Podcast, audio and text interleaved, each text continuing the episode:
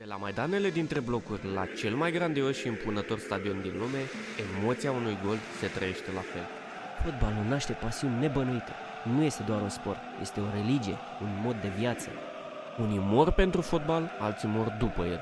Nu trebuie să ai o miză în joc pentru a naște scântei. Pasiunea și șansa de a-ți răpune adversarul și de a ieși victorios de pe teren este singura miză, suficient de mare cât să provoace o tornadă de emoții, orgoliu, nervi, tensiune, pasiune, dramă, toate condensate într-un singur joc.